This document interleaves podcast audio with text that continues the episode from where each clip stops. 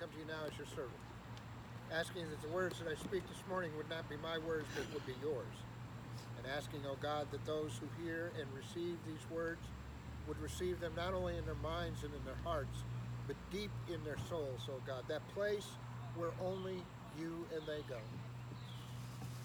Fill me now with your Holy Spirit, that I would do your will and not my own. In Jesus Christ's name I pray. Amen. All right, this morning's message comes from the sixteenth chapter of Luke, beginning with the nineteenth verse. And of course, as usual, I'm reading out of the message. There was once a rich person, expensively dressed in the latest fashions, wasting their day in conspicuous consumption. And there was a poor person named Lazarus, covered with sores, and had been dumped on this rich person's doorstep. And all Lazarus lived for was to get a meal of scraps from the rich one's table. His best friends were the dogs who came and licked his sores. And then he died. This poor man was taken up by the angels to the lap of Abraham.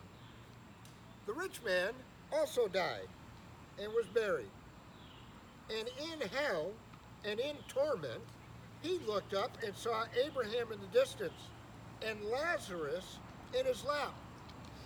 And he called out, Father Abraham, mercy, have mercy. Send Lazarus to dip his fingers in the water to cool my tongue in the agony of this fire. By the way, listen to that verse again. Send Lazarus to dip his finger in the water to cool my tongue. I am in agony in this fire. Abraham replied, Child, don't you remember that in your lifetime you got the good things and Lazarus got the bad things? It's not like that here. Here he's consoled and you're tormented. And besides, in all these matters, there is a huge chasm set between us so that no one can go from us to you, even if they wanted to, nor can anyone cross from you to us. And the rich man said, Then let me ask you, Father, send him to the house of my father, where I have five brothers, so he can tell them the score and warn them, so they won't end up here in a place of torment. And Abraham answered, They have Moses and the prophets to tell them the score. If they wouldn't listen to them, what makes you think they're going to listen to somebody that comes back from the dead? Amen. Now, see, I did this. I did my homework, right? Mm-hmm. Because every other preacher that's preaching on this, they're going to be talking about money today. Amen? And a lot of them in the evangelical churches, when they start talking about the money, they're going to be winding that sermon so that if you don't depart with your money into the offering basket, you're no better than the guy that went to hell with all his riches. Anybody listening to this story, do you really think this story is really about money? It's all about attitudes and what you value and where you put your, your worth. Your richness is a relationship to God and doing what He wants you to do. Absolutely. I don't know how anywhere these people that do exegetical work in Scripture could have decided that this is a stewardship sermon or a stewardship fodder, or that it had anything to do with money. Billy is right. It is all about attitude. You remember the verse that I read to you a second time? Did any did, did anybody get grossed out by that? I mean, it's interesting to me. I have read Scripture over and over again. I can't tell you how many times I've read all these stories in the Bible, either through study or debate or whatever. But every once in a while, something new kind of jumps out. And this was the piece that jumped out. Here is this dude who was a pretentious queen, amen? I mean, He lived. He just, the finest clothes, the finest jewelry, probably had the best cars, had the biggest houses, probably had an indoor pool, and none of that is bad. But he also had servants, did he not? And how did he look at those servants? That they were less than. So that's what jumped out at me in this story. He goes to hell and finds himself in hell. Whatever that picture is, it's a separation from God, right? And it's not, his first thought is, oh my gosh, how do I get out of hell? His first thought isn't, oh, what can I do to fix this? His first thought is not, damn, what did I do to end up in... No, his first thought is to take Lazarus, who he thought was a piece of crap, and want him to come save him. Be a servant. Let that sink in, folks, the next time you see somebody homeless.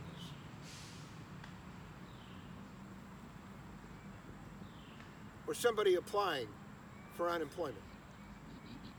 Or somebody using an E B T card. Or somebody who doesn't quite have the attitude that we all want them to have. See, that's what this story is about. And that's why I titled it, Are You Listening? Because the answer that came from Abraham is this. Look, dude, you have plenty of opportunity, plenty of opportunity to be on the right side of this equation, but you didn't. And because you didn't, there is a chasm. And believe me, folks, I am not the one who takes this stuff literally, but you can figure this out emotionally. Think about the people who are stuck on themselves. Amen? How many friends do they have? How many times have you, in our own community, sat there, and, and especially in the gay men's community, what's our famous phrase? They're going to die an old bitter queen. And why is that? Because nobody is ever good enough for them. How about in your life? Do you have people in your life that are not good enough for you? My strong suggestion today, if you're paying attention to this story, is get that fixed. Because everybody has a shot at God. Everybody has the ability to be loved by God. Everybody, here we go, you ready? Is wonderfully and uniquely made in the image of God. And that's enough. Isn't that scary? This story that we heard this morning, it's that close to the guy being on the other side of the chasm. I'm telling you, what got him on that side of the chasm is because he never changed his attitude about Lazarus. That's what this story is about. It isn't his riches. It's what you're willing to share. It's what you're willing to do because you have a wonderful relationship with God. If you recognize that you are wonderfully and uniquely made in the image of God, then you're not going to lie to people. You're not going to sell them short. And when that person comes to you and says, hey, I need help, to the best of your ability, you'll try to do something. Now, hey, folks, I am not telling us that we got to fix everything, because we don't. Amen? We can't. You know, we're handing out hygiene kits. Let's be serious here. That is not solving anything. However, it is doing one thing that that dude in this story didn't do. It's taking somebody that needs a drink of water and giving it to him. Somebody who needs a razor and giving it to him. Somebody needs dignity. Giving it. Somebody, Michael, thank you, you're going to make me cry. That is maybe the biggest reason this dude was residing on the other side of that chasm,